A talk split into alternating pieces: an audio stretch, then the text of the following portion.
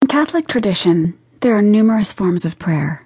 All of them are valid and productive and suited to the temperaments of different people.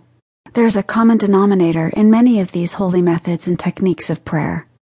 We are spending time with our loving Creator. We're trying to have a sacred conversation, and when we manage to slow up enough to listen, prayer becomes a two way conversation.